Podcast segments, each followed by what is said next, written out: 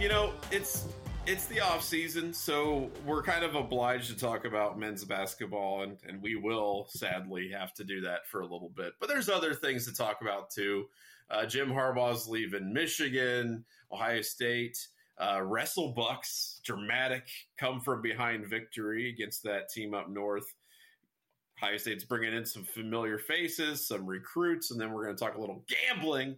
So we'll get into all of that. Let's go ahead and start with how bad the men's basketball team is uh, who, by the way, exists in stark contrast to the women's basketball team. And I, I do want to point this out before we get into all of this. If you do want to pay attention to Ohio State basketball uh, during this cold, dark, gray winter, uh, please pay attention to the Ohio State women's basketball team. They're fun, and they actually win games on the road, which Ohio State men's basketball uh, just got skunked. They got skunked twice in a row, but their 14th straight road loss, uh, worst defeat of the season by I think 25 against Northwestern. You know, and before we started recording, George, um, I kind of said that if you've seen one Ohio State loss this season, you've seen every Ohio State loss this season. They couldn't buy a three. They were five for 21 from three. but those five makes counted for over a third of all of their makes, which is kind of hilarious. Uh, turned the ball over 11 times, got out rebounded, uh, only had nine assists. You know, just all over the place, crappy performance. They they looked bad in the first half and then looked worse in the second half. So that's cool. Um, and then uh, that comes on the heels of uh, Ohio State losing Nebraska 83 to 69 uh, last earlier last week, uh, wherein um, Holtmann called his team soft after the game. So my general thoughts are this: first of all, season's basically over. like I know you, I probably shouldn't is be saying that. Yeah, I shouldn't is be. It?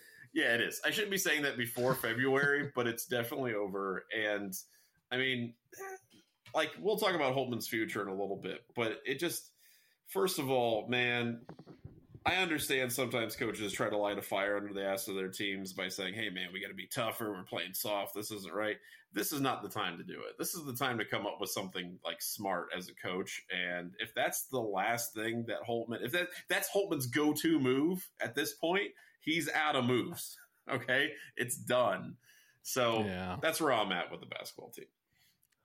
I think the most alarming thing that stood out to me because as I was talking to you about before the game, I, I found myself in a situation last night where I was waiting for the game to start, you know, because they were showing the end of that that Minnesota Penn State game in which Ohio State fans were treated to seeing what it's like when a, a road underdog goes into to Penn State and, and wins. Oh yeah. Uh, right. and then That's weird. so the game had a late start. I ended up getting sidetracked with another activity, and then by the time I'm able to like realize or bring myself back in, you know, five ten minutes into the the game having started, it's already getting out of hand for Ohio State, and I gradually am am losing, you know, like not necessarily interest, but just not really paying attention. And it isn't until this morning when I'm, you know, assessing the aftermath that I come to realize that 43% of the points that Ohio State scored last night were free throws. they scored 58 points and 25 of those came on free throws. That rules. Yeah. That that is abhorrent. Yeah. Ohio State men's basketball. And look, again, I keep emphasizing this every week. We had said earlier in the season this is a fun team to watch until they stop making shots. They haven't made shots for a, a while now. It's been about a month. And you know what? So I wrote a couple weeks. But you know, it's it's one thing to go cold, but if you remember what we were saying going into, because you know everybody, the narrative in every January is, oh, this is you know Holtmann's problem month, and yeah, yeah, the yeah. struggles are going to come. Which but the did. problems that we identified with this team that went further than just you know shooting variance were things that were correctable mistakes, like mm. you know giving just sloppy turnovers, eh, turnovers that lead to fast break points and you see again last night they lost the turnover battle by a score of 11 to 7 right. uh, in terms of what they let go. They, they these are mistakes that I, I, mean there's fundamental things like between seasons that are are just not possible to correct. I should say in season are not easy to correct. Roster construction problems, you know, sometimes you don't have enough players that can space the floor. There's there's just skill gap deficiencies that you end up figuring out during the season you aren't able to address just because of the personnel you have. Not every issue with the team is a, a problem that can be coached up or coached away from. But the problems that we saw with this team that went further than just shooting variance, we were saying it's going to fall on Holtmann to get them corrected. And in many ways, they not only haven't been addressed, they've only gotten worse. Oh, yeah, they definitely got worse. it, it, it, does not bode well for the guy's future here, uh, no. in spite of whatever Gene Smith might be saying about, you know, taking the time to assess. Yeah. It's, uh, things are about as bad as they've been, which stinks because I, I, you know, was singing the praises of this team at, at the day that Ohio State lost to Michigan in football, mm-hmm. and they very much improved my mood in that win over Alabama. And again, we didn't anticipate at that time that Alabama wouldn't be, you know, the the contender that they were last year, even with the roster turnover they had. Right. But that was a feel good win at the time that set the table for what should have been a good season and it's it's hard for me to look back at the momentum that they had earlier in the year and not think this team is capable of more. Like oh, yeah. we should be seeing a like Zed Key, you know, for I don't think that that guy would have stuck around for another run like this and gotten himself into the best shape of his career if he himself didn't believe that this team was capable of achieving one of if not the highest level of success that he has had since he's been a contributor to mm-hmm. the team. I really feel for that guy seeing what has happened here because to your like to your point in terms of him kind of losing the team, it's it's unbelievable that they would play Nebraska, have their largest margin of defeat of the season, get thrown under the bus by their head coach. Right. And at that point you're you're kind of putting all your chips into the middle of the table in terms of this is either going to make or break our season at a point that you know, if there's there's got to be corrections, but it isn't necessarily dire straits at that point. Mm-hmm. But by making that move and then coming out and losing by what third, like almost 25, 30, 25 yeah. to Northwestern, like you've I, I don't know how anybody can look at what happened in the last week and not conclude that the coach has lost the team. Well, it's really unfortunate and it's sad to see. I mean, I don't know. I mean, I don't know that I would go that far necessarily, but I do think that if you're a guy like Zed Key, Zed Key in particular is a really interesting uh, case study for this because you know he he changed his body, right? I mean, like you said, incredible shape, lost a ton of weight, and it seems like they have no idea what to do with the dude now. And and that's and that's unfortunate because he he went all in like he changed himself for this team clearly put in a ton of work. Yeah, he's like this sucks. I'm going back to being yeah, hey man like live your life. If i'm him look live your life enjoy it and if that's where he wants to be that's great. But i'm just saying man like it, it sucks that you have these players that I think really genuinely are trying pretty hard. I don't think they're I mean they're they're lost obviously on the court, but I don't think they're necessarily soft. Um, I just think they don't know what to do with themselves, and and that's that's down to coaching. I mean, it's entirely down to coaching, and I think you know Holtmann's the guy that has to take the blame for that. Good news is uh, Ohio State's next opponent, Illinois, which is a number you know ranked tenth in the country, so that's great uh, will be broadcast on Peacock. So it'll be so you don't have to watch it. there, there are yeah, things you got to go out of your way to see exactly. the slop going Ex- forward. Exactly, it's it's going to be more difficult for you to check it out uh, than it normally would. So there you go. So that that helps you out if if you're a, a masochist, I guess. Uh, as far as Gene Smith, and on and, and on a last note, yeah, yeah, go ahead, go ahead. You know, Butler beat Nova this this uh, yesterday to yeah. improve their Big East conference record to 500, and they they only need to win six of their last ten to hit 20 wins, mm-hmm. and four of those are against ranked teams. But one of those ranked teams they already beat in their own house at Marquette, and now they're going to get them at home, and they got to play UConn again. But they played UConn really tough the first time, only lost by six, and were beating them at the half there is a very, very legitimate chance here that Thad Matta is going to make the NCAA tournament with Chris Holtmann's old school. And Holtmann in whatever year this is of his campaign at Ohio State, is looking at a second consecutive tournament miss on the way out.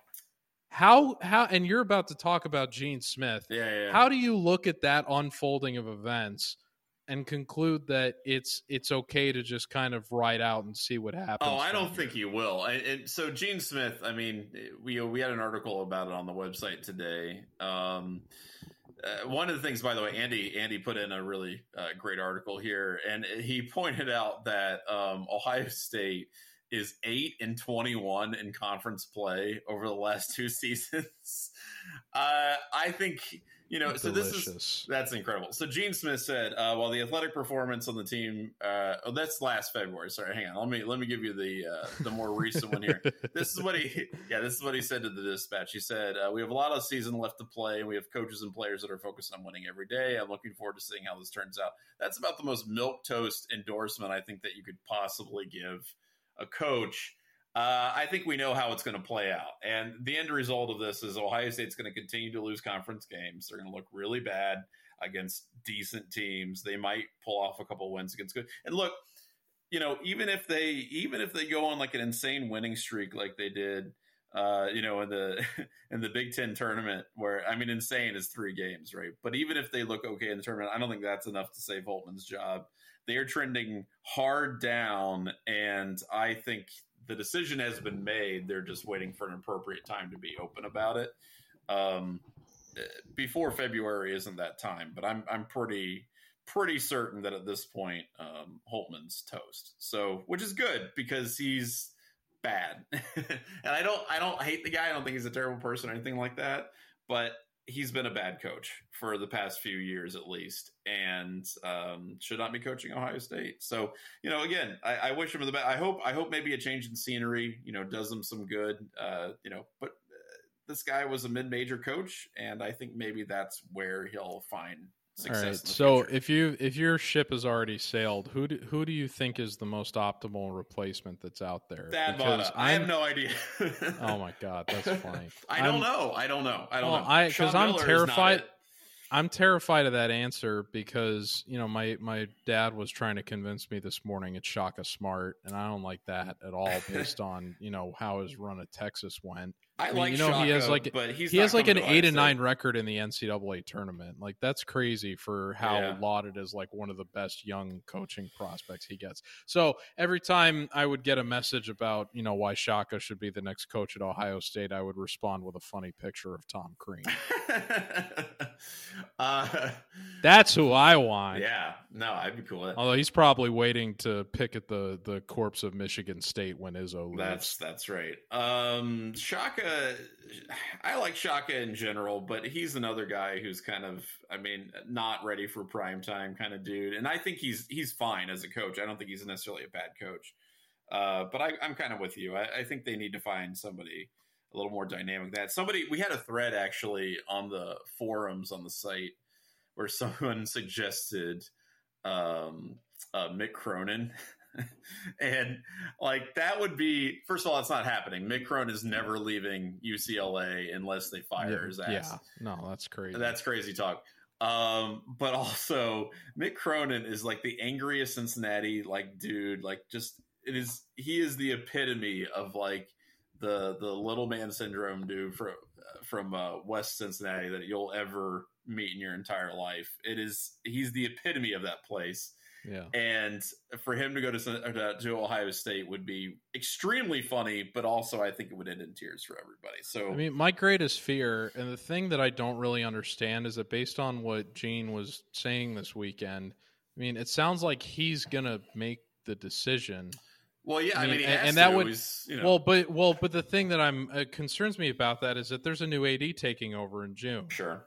So if you make the decision to like first of all, if you recognize and you've already acknowledged that there's going to be a, a turn a, a what what do they call it when one president welcomes in the other one?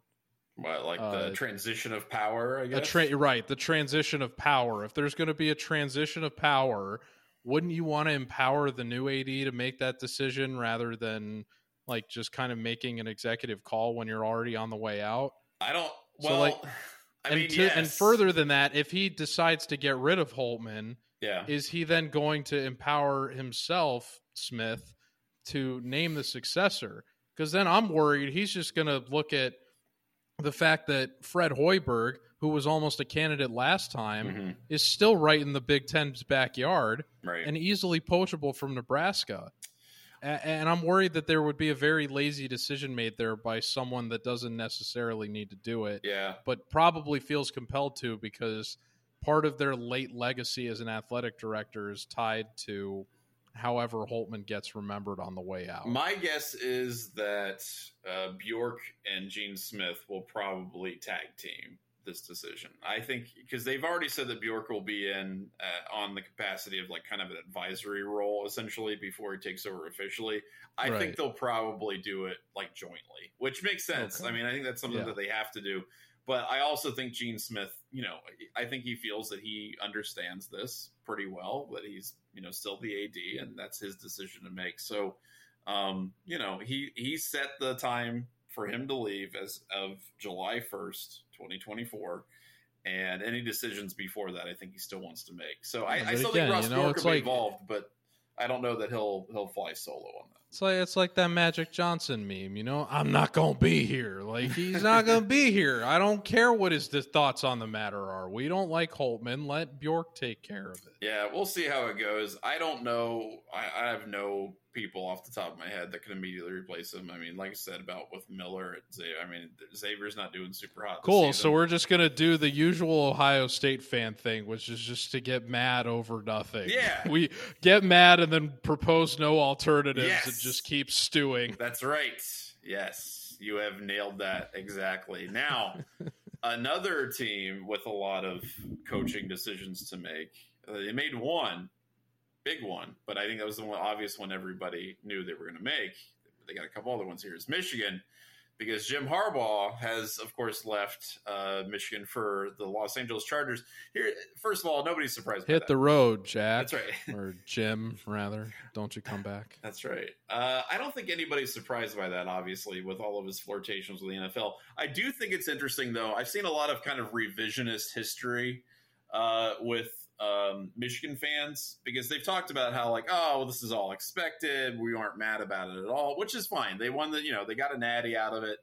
I understand being okay with him leaving but what I think is revisionist is them acting like they always knew that this was going to happen. Because in 2022 after his initial kind of like interviews and things like that with the NFL it was reported all over the place. AP, they, they put on NFL.com, even that uh, Jim Harbaugh went to Warde Manuel and said, I'm done. Like, remember, these are guys who played together in college, okay? And he told Warde, I'm done. I am ride or die with Michigan till the end of my career. I am not going to interview. I'm not going to do any of this stuff.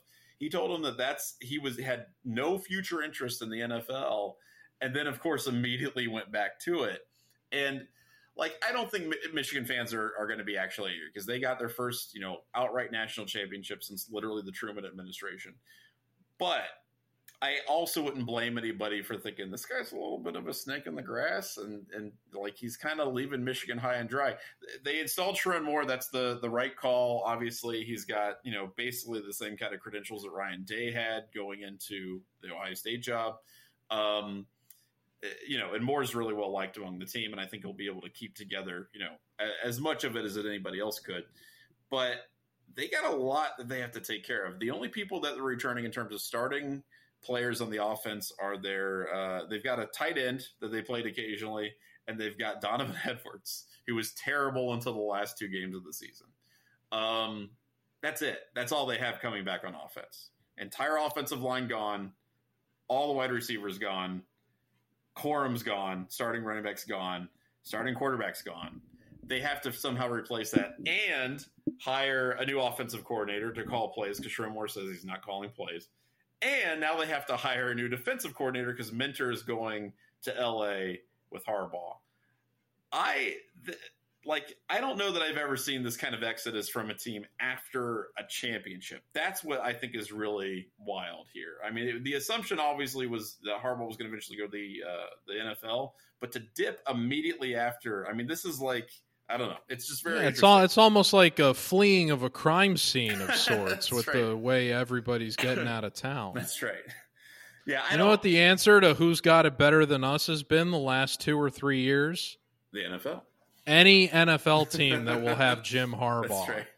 I mean, I wrote about it like it was one of the first like big articles that I wrote when I was at 11 Warriors was in February of 2022 mm-hmm. when you know I kind of went outside the the bounds of what I should usually do, but I was so in in, like upset about the you know all these Michigan fans being high and mighty about the fact that the, oh Harbaugh he he chose us. He wanted to come back even though you had literally people on the Michigan beat reporting that the Vikings had made an offer to Harbaugh. Right. Like if they had actually done that it's so obvious at this point that he would have taken that. Yeah. I mean he literally said while he was being interviewed today during the the AFC Championship game I love Michigan but I love the NFL too and there's no Lombardi trophy in college football.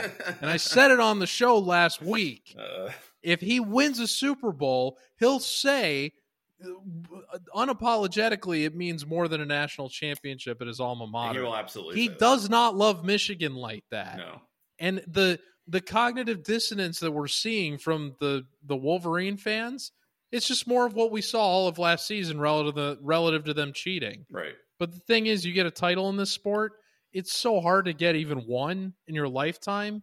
You cling to it forever, mm-hmm. and so they won't care. No, they don't care at all. Nothing, nothing is going to negatively affect them emotionally as fans until they lose to Ohio State again. Right. And and and I look forward to that. I game. do too. And next season is going to be really interesting. Um I will also say though that like you know, people keep kind of hanging on. Well, the NCAA is going to come down. You're going to have to like forfeit game. Like they don't care about that. No, nobody cares about that. They'll still have the trophy. It's it's not going to matter to them, no matter what happens. Those days are over. Yeah, and also I don't think that the NCAA is going to do anything because I don't trust the NCAA to ever do anything uh, sensible or you know correct. So, um, yeah, it, you know, look for Michigan. Obviously, this is a ton of change, and I. I don't know that there's any group of people that have taken bigger L's in college football outside of the playing field than like Michigan insiders over the past like three or four months. They have been wrong by all by about basically everything. Uh, the Stallion scandal, you know what Harbaugh's going to do, who he's going to take with him, all that stuff. They've been basically exactly wrong about everything that's happened. Uh, so you know, a big part of it is their strength and conditioning coach. They want to keep him around. He's a big part of the culture. He's their, he's their Marotti, and you know, insiders are saying he might stick around. I don't know that I put money on that since they just said that. So we'll see how that happens. Although I will say that a college uh, football strength and conditioning uh, job is is much better, at least much better paying than a, than an NFL strength and conditioning job. Um, you have a lot more responsibility, but definitely a lot more cash in the bank. So I would I would say it's probably uh, likely he stays, but we'll see what uh, what conspire what transpires with that. Um, conspires is a good Freudian slip. uh, I don't know. I mean, how do you think this all plays out for Michigan next season? I mean, I, I just kind of laid it out how much they're losing on offense. They keep most of their guys on defense. I, they do lose a lot of key guys on uh, on the defensive line, but and linebacker. But their secondary will be still very good. Um, they had a ton of depth at D line, so that's not going to take too much of a hit. I mean, I don't think they're going to collapse. I think uh, Moore's a pretty smart dude, but they also have a brutal schedule. So I don't know. I mean, if you're prognosticating that, and that's what I was going to answer your question with is that I think that you know it's it's especially when you compare it to Ohio State's schedule. Yeah. I mean, Ohio State the first three games of the year next year, it's basically like a, it's like a state level schedule. Yeah. I mean, they're playing like Marshall, and I think we got Youngstown State again and Akron. Something like that. Like that's uh, that that's a cream puff. That that might be the lightest non-conference schedule I can remember Ohio State having. Yeah. If I'm being totally honest, it's pretty bad. And you compare that to what Michigan's going to have because the thing is now the Big Ten is so big that you know you're not even getting the same slate of like regular teams in in terms of match. You've got your you know obviously some of your recurring ones every year like Ohio State, Michigan, but Michigan is a for a non-conference opponent has Texas next year mm-hmm. in one of their first, I believe, two games. But they also are welcoming, I think, all four of the major Pac-12 teams that are coming over to the Big Ten. Yeah, they got to play USC. They got to play at home. Um, right. They have to go at Washington. Right. And then they play And they play Oregon just yeah. like Ohio State does. Right. But they play them I believe much later in the season. They do. Yeah. And November. again, out of that group of which you had a team that was just in the national championship and, and then you've got another one in USC that is going to be I, I mean they're they're going to be one of the best rebound candidates next year. Mm-hmm. I think just because not only are they going to be you know, coming off of a season in which they massively underperformed and only finished seven and five. But this is also going to be the first time in two years where they don't have the the Caleb Williams stardom kind of elevating the rest of the team's stock in terms of expectations. So I think that they're set up for a very, very good bounce back year next year, which you know, for a team like Michigan, where expectations might be high coming off a national championship, in spite of the fact that they had so much turnover, you've got another difficult situation there as well in terms of like, you know, two programs that had completely opposite outcomes to this season, yet still would appear to have alternate trajectories relative to what they have coming back into the next year. Right. And they and have then, to play a Quinn Ewers Texas team second game of the season too. Right. So that's their margin for error next year is far far slimmer than Ohio State's is. And on top of that, the game is back in Columbus next year. Yeah. So there's a very eh, there there's a very very realistic ch- chance that Michigan goes 8 and 4 next year, which would be about as I think disappointing of a follow up campaign off of a national championship as there's been in my lifetime. Mm-hmm. But again, in the context of how much they've lost, and the other thing that has been you know repeated by a lot of other folks that I I don't think you alluded to a few minutes ago is that not only did they just have all the turnover with the coaches, they had because of the the COVID protocol rule, they had 44 seniors on that team last year. Yeah. Like the level of experience that they lost, not just with Corum and McCarthy departing, but the high level, like, you know, 22, 23 year olds that you're filling out your roster with in a game that's mostly meant to be played by players that are like 22 and under. Right. The, the, that bulk of your team is now gone and has to be filled. And you're getting late into the game in the NIL cycle where most of the talent's already been plucked. Mm-hmm. And you're having to fill in now your coordinators when the coaching carousel has already pretty much gone around at this point. And you're starting from behind on recruiting cycle too. Right. So they're they are not set up for success, which I think also may kind of play into the reason why Harbaugh was so willing to jump ship. Right. And I think it, it, it look, it's not a positive thing for them. No, and I think Moore's a smart dude, and, and I don't think he'll be some kind of disaster for them. I, he's shown that he's pretty good at you know making the right decisions, being organizationally sound, all that kind of stuff. I think he'll be fine, but he's definitely starting you know with the deficit, and, and that's you know that's not a great more but more born on second base than third base. that's right. That's right. Because yeah, he's not coming in with the same kind of talent that Ryan Day had. But yes, he, he is starting he's still coming off a national championship winning season, and they've got tons of clout. And you know, those are those are not exactly terrible problems to have uh, if you're Sherrone Moore. So I'm not really feeling you know too sorry for the guy, but. Like I said, it's going to be really interesting to see what happens. Uh, you know, Jim Harbaugh's legacy is going to be defined by the fact that he brought a national championship to Ann Arbor, not the fact that he ends his tenure at uh, at Michigan with a losing record against Ohio State, uh, a fact that I will cling on to like grim death uh, until the day I die. Um, oh yeah, that's all we have now. That's right. Uh, but you know what? You win. You win in Columbus next year, and a lot of things. The universe starts to become a little more sensical. The Earth's tilt starts to right itself. Winning heals everything. That's right. So we'll see how that goes. Uh, we want to remind you that the Dubcast is sponsored by the Dry Goods Store at 11warriors.com. Shirts, hats, stickers, all kinds of great stuff. Check it out, especially in the doldrums of winter that we find ourselves in.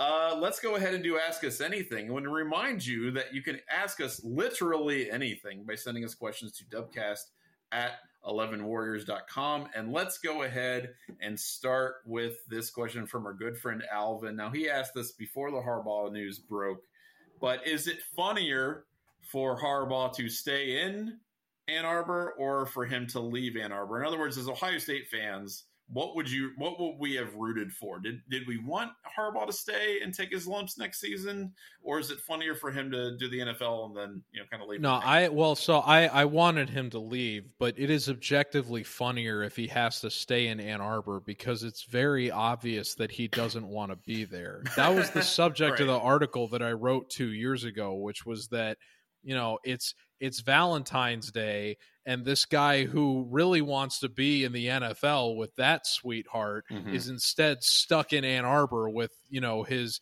his college uh, love interest that has inflated his sense of self worth.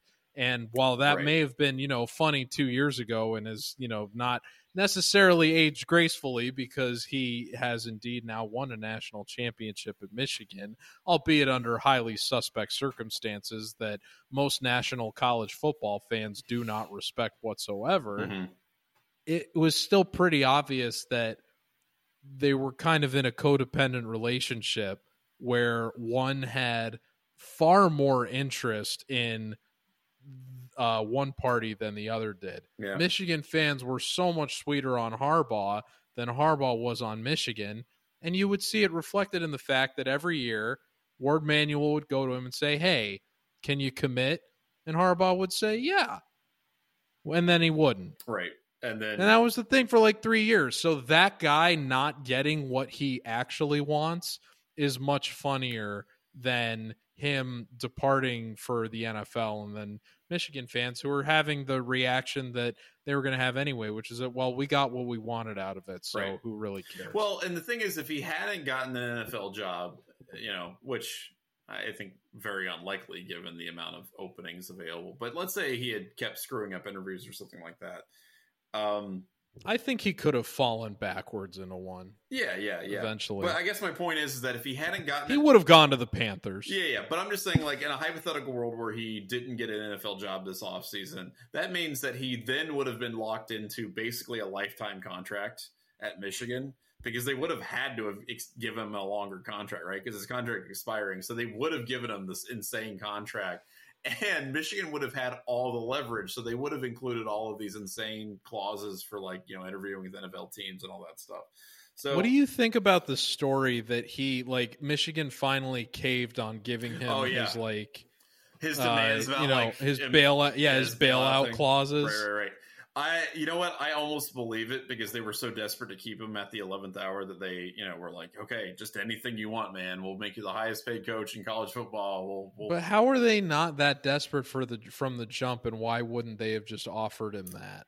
You know, hubris. I honestly, I don't know. I don't know. I, I think maybe just bad negotiating on their part. Uh, I think they maybe just kind of approached it. Here's what I think. I think they started the negotiations because this did start in the summer, right? They started these contract negotiations in the summer.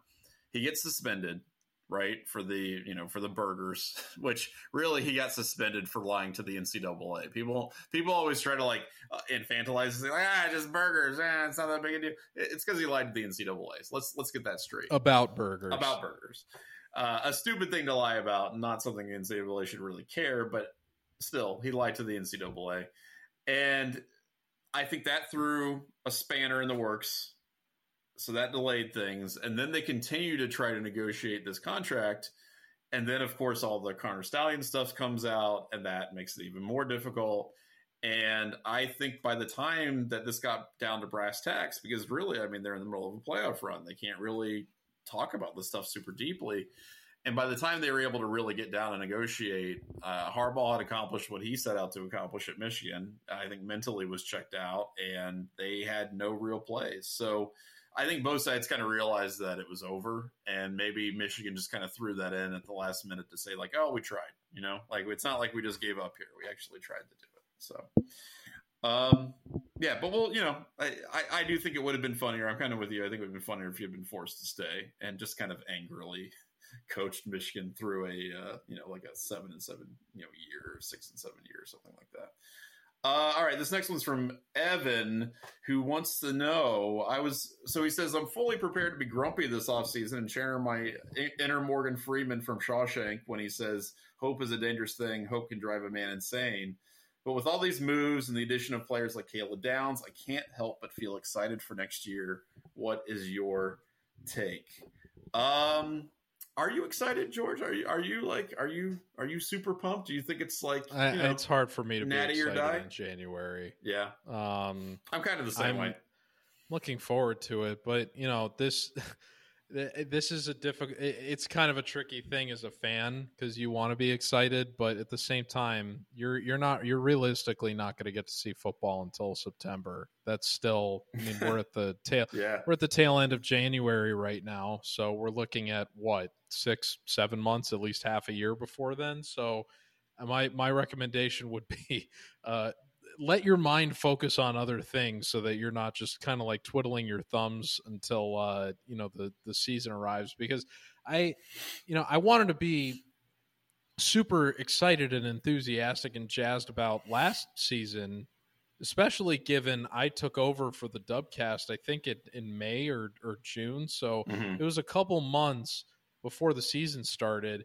And so I had to, you know, I had to do shows with you every week. Uh, and even That's a burden in leading up to that, where we're, well, my point, my point is that there's there's so much time between now and when the ball actually gets rolling on this Mhm.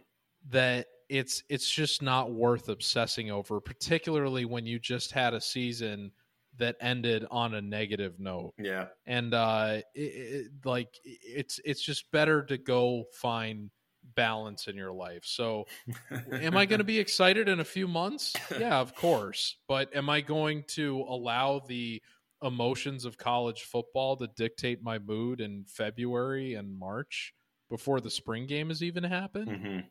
I, I'd be a Looney Tune if that were the case. I think that's a very healthy way to approach it. I also think that you could, if you wanted to kind of temper expectations a little bit, um, you know, Will Howard's a good quarterback. He's not a great quarterback, and you know, it remains to be seen if he's even better than um, Kyle McCord was. So we don't know, and he's going to be—he's certainly a very experienced quarterback. He'll change the game in a lot of ways, but there's a lot of things that Ohio State has to fix if they want to be national championship contenders in uh, in the fall, and that includes the offensive line, which is still a little bit shaky.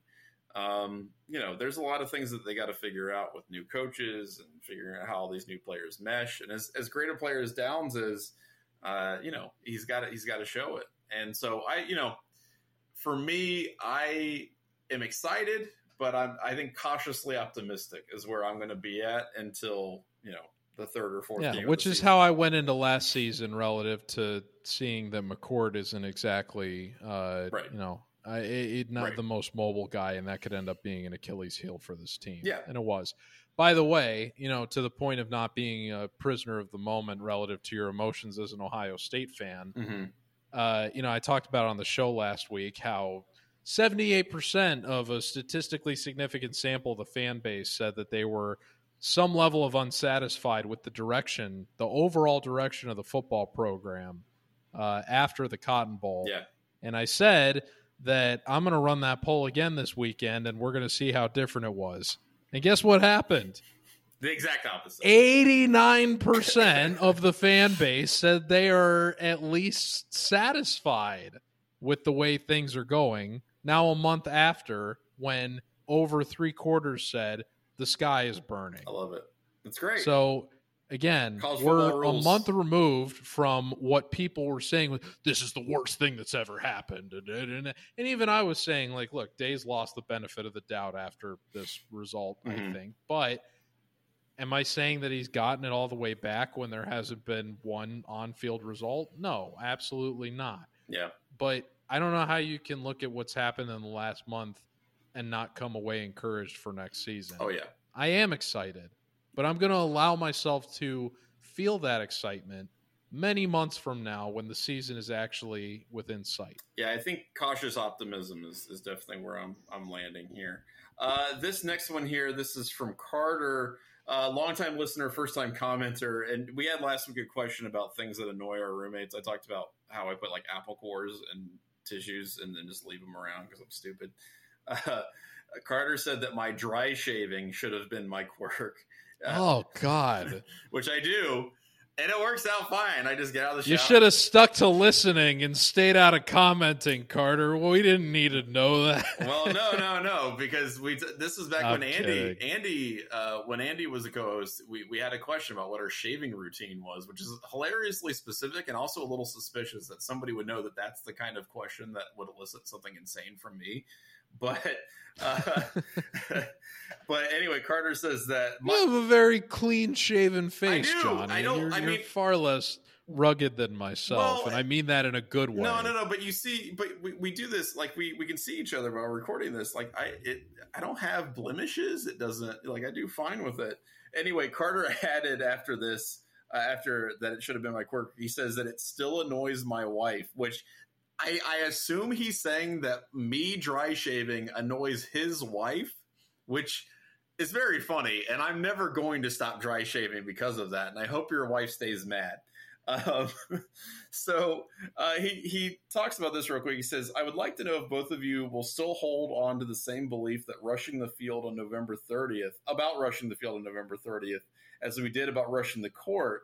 Uh, because Ohio State is an established major team, and we should act like should, that we should be there. So anyway, the point that he's making is that well, what about rushing the field against a hated rival? Even if Ohio State, let's say Ohio State is like a top ten team in November, and Michigan's you know got a losing record, and Ohio State beats them by you know twenty or whatever, you know, normal win, not a crazy win. Should fans then rush the field? Like, is that an exception to the the the rushing the field rule? I yeah, I think it is. I think it is. I think so. I think when you have a major rival, I think Carter makes a good point. I think when you have a major rival like that, I think that's an acceptable. I think that's an acceptable uh, exception. I still believe in the act like you've been there before concept, but I mean, they, there's still, you know, it's the most important game of the. It's make or break for both of these schools every year. That game. Right. So the with that much emotion wrapped up into it, it's the end of the regular season there's there's extenuating circumstances that make me feel more comfortable with allowing that to happen. If it wasn't the last game of the season, the regular season, mm-hmm. I would I would say no. But the fact that it's the end and it's more it's more than just being the last home game of the season right. because in the example we talked about last week I was referencing the Ohio State Penn State game from a few years ago mm-hmm. and that was technically, I think, Ohio State's last home game of the season, but I think they had at least one or two more road trips because it was only yeah, mid November yeah, yeah. when it happened. But when it's your last game of the season, regular season, and it's at home, and it's against your biggest rival, and in in a situation where you know both teams are at least like closely ranked to each other. You don't have a situation where ohio state is like number two and michigan is like number 23 mm-hmm. at that point i think it's more okay. Like i was there for the game that went to overtime in 2016 and i think ohio michigan might have been ranked ahead of ohio state but it was like i think that was one of the few times where the both teams were in the top five. I know both were at least in the top 10 yeah yeah yeah. So in that case, it's a very emotionally charged game. It's the first game in the history of the rivalry that had ever gone to overtime. And I remember watching the Ohio State fans rushing the field after that and and being happy for them because I had just graduated and seeing them get to have that the students get to have that moment. Yeah. So I, I, I think context is key and you need a lot of it, but you know, for the, what Carter is framing here, I wouldn't be upset. Yeah, I rushed the field twice, uh, both after Michigan wins, and uh, it ruled. So I'm, I'm, you know, I'm cool with that. I think it was good. Uh, that they was used to just get it out of their system with Mirror Lake, but we don't have that. no, well, that's the thing though, because both times I rushed the field were after also jumping into Mirror Lake. So I get yourself a guy who can do both, is what I'm saying. Uh, next one here. This is from Kevin. Rip Afro Duck. R.I.P. That's right. This week, uh, I think it's like the sixth anniversary. Sad. Eight. Eight. Oh, jeez. Who can say where the road goes, where the day goes? Only, Only time. time. Uh, this is from Kevin. Do you think Bill O'Brien will be the next head football coach at Ohio State? I hope so. God willing. This is the worst question that's ever been asked on Ask Us Anything. Don't make me think about this. Uh, Ryan Day's never going to die. Yeah, that's right. He's an unkillable NPC. Yeah, that's right. Uh, no, I don't think Bill O'Brien's going to be the next head coach at Ohio State. Bill O'Brien's trying to do, he's trying to parlay coordinator success into another head coaching gig, like so many before him. And I think it's pretty, you know, that's fine. I, I have no problem with that whatsoever. But I, I don't have any, uh, you know, impressions that this guy's going to try to stick around. Could be Marcus Freeman. That'd be cool. Well, I think that's a more realistic answer than Bill do you, O'Brien. Do you make the jump from Notre Dame to Ohio State? Like, let's say Marcus. If Ohio State's your alma mater, yeah, I think so. All right. I mean, I would. I you know I can see that, but we'll see how that goes with him. Uh, James Laurinaitis did. Well, I hey, if James Laurinaitis turns out to be this like you know next level uh, head coach, then or coach in general, then I don't think Freeman wanted to lose him. No, I don't think so either. But I also think a guy like Hartline, for example, like he's NFL bound. I think Laurinaitis would want to stick around in the college ranks, but we'll see. He's very early in his career. I, I just realized, like, I think about it, but like Laurinaitis and I are almost the exact same age. I think he's only like less than a year apart from me or something like that. So he's got a lot of ways to go. Although Sharon Moore is 37, which freaks me out. Uh, last question here. There's another one. Oh, wow, he that's way younger than I. I know a lot of people don't realize Holy that. he he he looks way older than he, that. He does look older, um, but he's yeah he's 37 years young. Yeah. Uh, all right, last question. This is from another one from our good friend Alvin, who just wants to know what are our thoughts on bubble tea.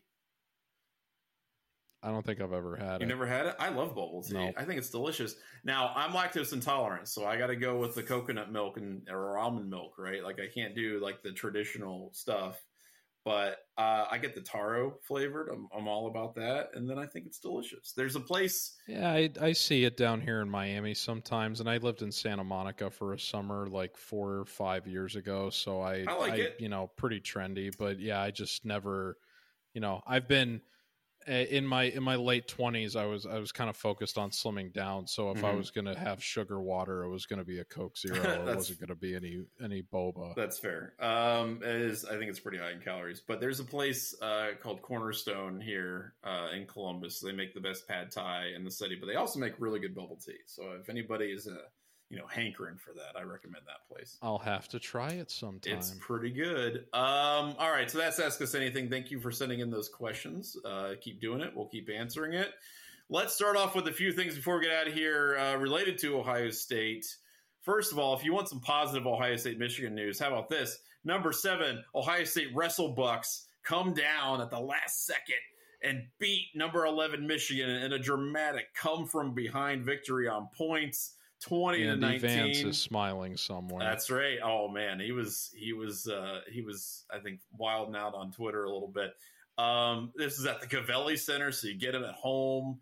And yeah, they they busted it out at the last minute there um, with a uh, with a win on the heavyweights. Nick Feldman, uh, who has been really key for Ohio State um, throughout the season, I think with uh, with the Wrestle Bucks, he beat number four in the country heavyweight, Lucas Davison, uh, four to three, and uh, that was just enough to put the Buckeyes over the Wolverines. So that's pretty sick. First win for Ohio State over Michigan in Columbus since 2012. Uh, sellout crowd at the Covelli Center. If you were there, you saw a hell of a show. Um, so that's pretty cool. Good for the Wrestle Bucks. I love I love to see any win over Michigan, but I also love to see uh, wrestling getting 71 comments on the site and people kind of locking in on that a little bit. That's fun. I like that a lot. Yeah, not a lot of positive wrestling news this week, so nice to see Ohio right. State. Uh, you know, kind of well positive get, if get you want to see Vince McMahon put in a blender. So, um, but Ohio State not only has the the upper hand on wrestling news, but also the the the best of the McMahon last name. That's true. Uh, that's right. In recent in the recent news cycle, that is also true. Um, Ohio State a little bit more uh, football stuff. A um, couple things of note: Ohio State got a four-star offensive tackle, Carter Lowe. He's from Toledo, so you know some people are like, "Oh, that's a coin flip." You know, Michigan, Ohio State, so that's good. I think a lot of different guys, a lot of different teams were in on his commitment. Um, he ultimately chose Ohio State over, I think, like Tennessee and a few other big name programs. So that's pretty awesome, um, including Michigan, honestly. So that's a win. He's a big guy, 6'5, 290. He's going to be a tackle probably. uh, I'm I'm happy about that. And also, Anthony Schlegel. Everybody, I think a lot of people remember him. Uh, maybe most notably for his incredible slam on a uh, a field rusher, I guess. Um, I I still haven't told my involvement in that story yet. I'm I'm gonna have to do it on the Dubcast someday. Yeah, I don't know if now's the appropriate. I think time, it is. But... Schlegel's back. He's you know he's there. Are you for, sure? Yeah, he's there for just kind of an interim basis. So let's let's bolster this little tidbit with with your story. Okay. I've been waiting to tell it's this has been a long time coming Dubcast fans. This is uh this is my contribution to a national championship winning season. Oh, let's go. So I want to hear it. I hope you're ready for this.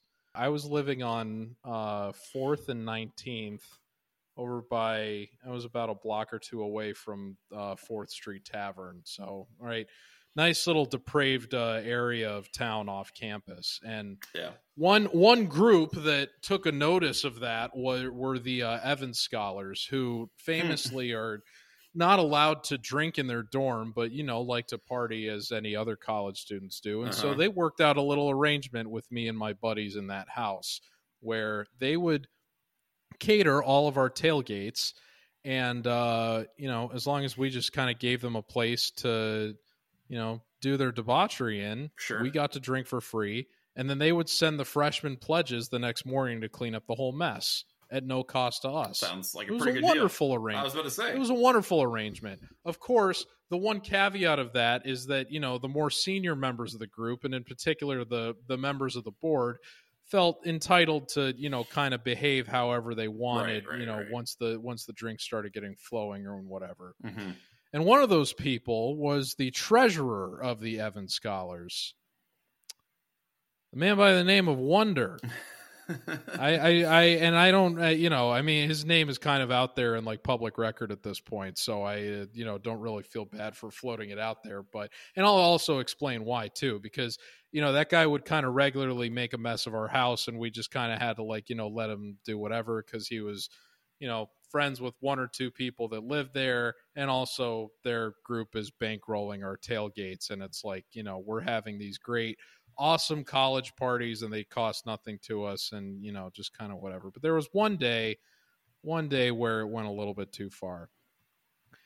I got, i was up in uh, my roommates or one of my roommates rooms and we were you know entertaining a group and whatever and one of the sisters of another one of my housemates comes running up the stairs and says you gotta come downstairs right now because wonder is peeing on your couch in the middle of the party. Now, Fantastic. now in my head, I'm thinking, oh dear, some poor soul has passed out on the couch, right, right, right, and is peeing in their pants on the cushions. Yeah, which is something when you live in a house full of drunk hooligans in college. It happens. It happens. Two blocks away from Fourth Street Tavern. Right, right, right is not necessarily out of the question. Yeah. So it's like, okay, you know, this is usual. I mean, I, usual is a strong word yeah. in this context, but this it's not man. not necessarily something above, uh, you know, out of bounds in terms of what you expect to see. Right, we'll right, right. we'll go take care of him. We'll figure out whatever. I go down the stairs to address the wonder in question. Wonder's awake. Wonder's standing up with his pants around his knees. Oh my god! And is using our couch as a urinal. Oh my god! So I grab him immediately. I turn him around, and he's got that kind of like dopey look on his face, like "What did I do?" and I'm like, "You gotta get out of here right now, man!" And I literally threw this guy out of our house, mm-hmm. and he was like upset about me, like I had done something. But everybody in the house was like, "No, I mean, you're like totally just this is great." He, this guy literally ruined our couch. Yeah, yeah, I, I never seen anybody deliberately do, it, but that's how wasted he was. Right. Was that he just did that in the party, Ugh. in the in front of everybody? That's extremely gross. So this happened at like I don't know, maybe two thirty or three o'clock in the afternoon. We had been, you know, we started drinking at like ten or eleven and whatever. So we're all, you know, we're all pretty lit he he's excessively lit and has now been kicked out of the house but the problem's been removed you know we clean up and whatever and the the game is at night so we're we're getting ready to go and then eventually we get to the game and whatever Yeah. And then the game is happening. and during the game, at one point, we notice that a fan has run onto the field. And this fan is wearing the same number two Terrell Pryor jersey, although I believe it might have been Dontre Wilson at the time if we're talking about active members of the team. This, yeah, well, the, the famous number two Ohio State a, jersey. Yeah, it was bought as a Terrell Pryor jersey. Yes. Sure, yeah. Number two Ohio State jersey, a white visor, and uh, that same infamous plastic bladder that I had been looking at all afternoon oh, when man. just just a little bit earlier that same bladder had had been responsible for fueling the the ruining of the couch in my in my home. And we all collectively realize in that moment oh dear goodness.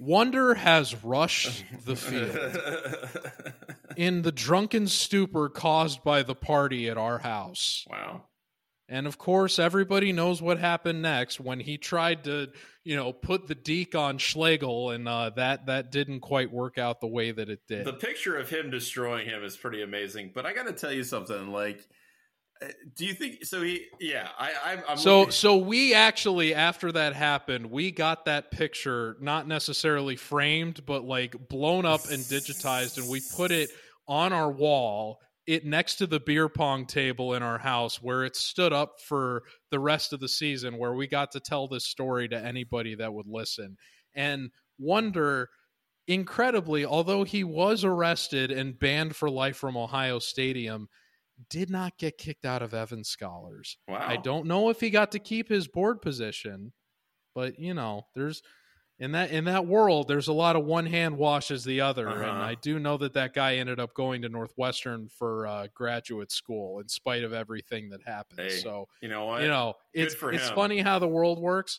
but again i i that is that was my contribution to a national championship season because if i if i had allowed uh wonder to you know uh, relieve himself on our couch to the point that perhaps he had you know felt enti- emboldened enough to stay at the house Uh-huh. and then got even more drunk yeah, and probably didn't even make it to the game and just passed out on the same couch that he you know buried in a pool of his own urine Mhm. There's a very realistic chance that we would have missed out on the funniest moment of the national championship winning season Here's the other thing. First of all, that's you're incredible. welcome ohio That's State incredible. fans. That's that is incredible, and I'm glad. You know what? You did the right thing. Obviously, I mean that everything worked out well for everybody. goddamn right i did the right thing you peed on my couch you peed on your couch.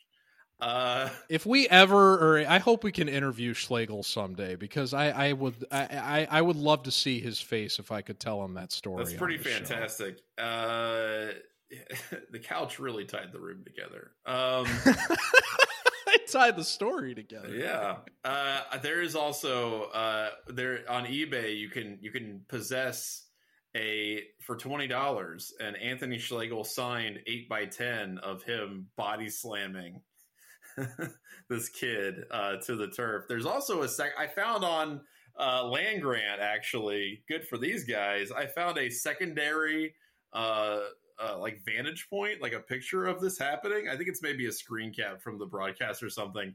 It is even funnier than the other picture that most people know about. So I'll uh, I'll have to send that to you because that's that's that's killing me right now. Uh, there's also a picture of him being escorted off the field uh, with the, uh, the the plastic bladder in front of him. It's pretty great. He's he's clearly I've still got a picture of my phone of the the next tailgate we had the week afterwards. I, I said I got to get a picture with you because you're a you're a legend in the eyes of Ohio State fans now. Yeah, that's pretty had great. no idea. I love it. He's like, what? I don't remember that at all. Um, so that's pretty fantastic. Thank you for telling us that story, George. Um, yeah, so that's that's well, that's not it. We've got one more thing we have to talk about. Other shenanigans, college football, real quick. Uh, you were the, you know, you were, uh, you know, you wrote the weekend editor, right? You were the weekend editor. You wrote the weekender.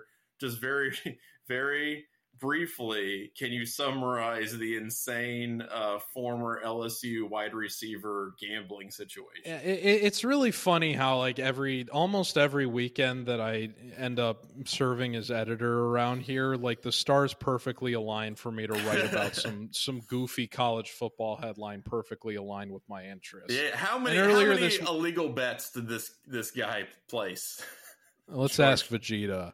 Uh, no, I'm kidding. Yeah, it right, wasn't right. over nine thousand. It was close. Close to eight thousand nine hundred. The crazier thing is that Kayshon Boutte mm-hmm. did only like seventeen of those were college football related. Oh yeah, yeah. And the most famous one was the the eight leg parlay he ran in which he included two of his own player props in the Florida State game that they lost. That rules. He took the over on his receiving line of 82 and a half yards. He only finished with two catches for 20 and he completely biffed like the only red zone target he got of the game. He wasn't even looking at the football when it was thrown to him.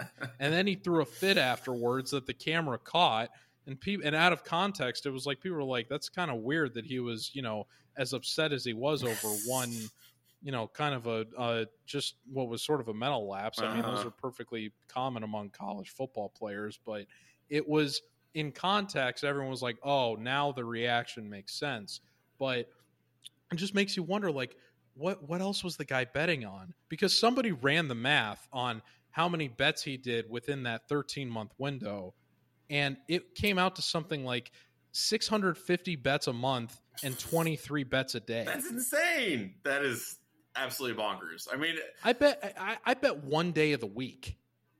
Yeah, one. Well, and I, I, you know how crazy twenty three wagers yeah. a day. I mean, and that gets on a sport you don't even play. Yeah, that gets to the point where you're like, okay, maybe this guy just has like an actual like addiction problem, and this is like bad for him. You you want him well, so better, then but... it came out like the actual numbers that were involved here that he started out with something like hundred thirty thousand dollars, which makes you wonder, like, okay, yeah, if he got NIL money, did all of it go into that? Yeah, and then some people reported it as his you know his winnings which really should be treated more like revenue than net profit mm-hmm. were something to the to the extent of like over $500,000 so people saw that and then were like whoa Boot, Boutte's a sharp we got to be getting that guy's picks and it's like yeah okay but he only withdrew 50k right which presumably went all into his bail because he got out of jail on Thursday mm-hmm. the day after the game came out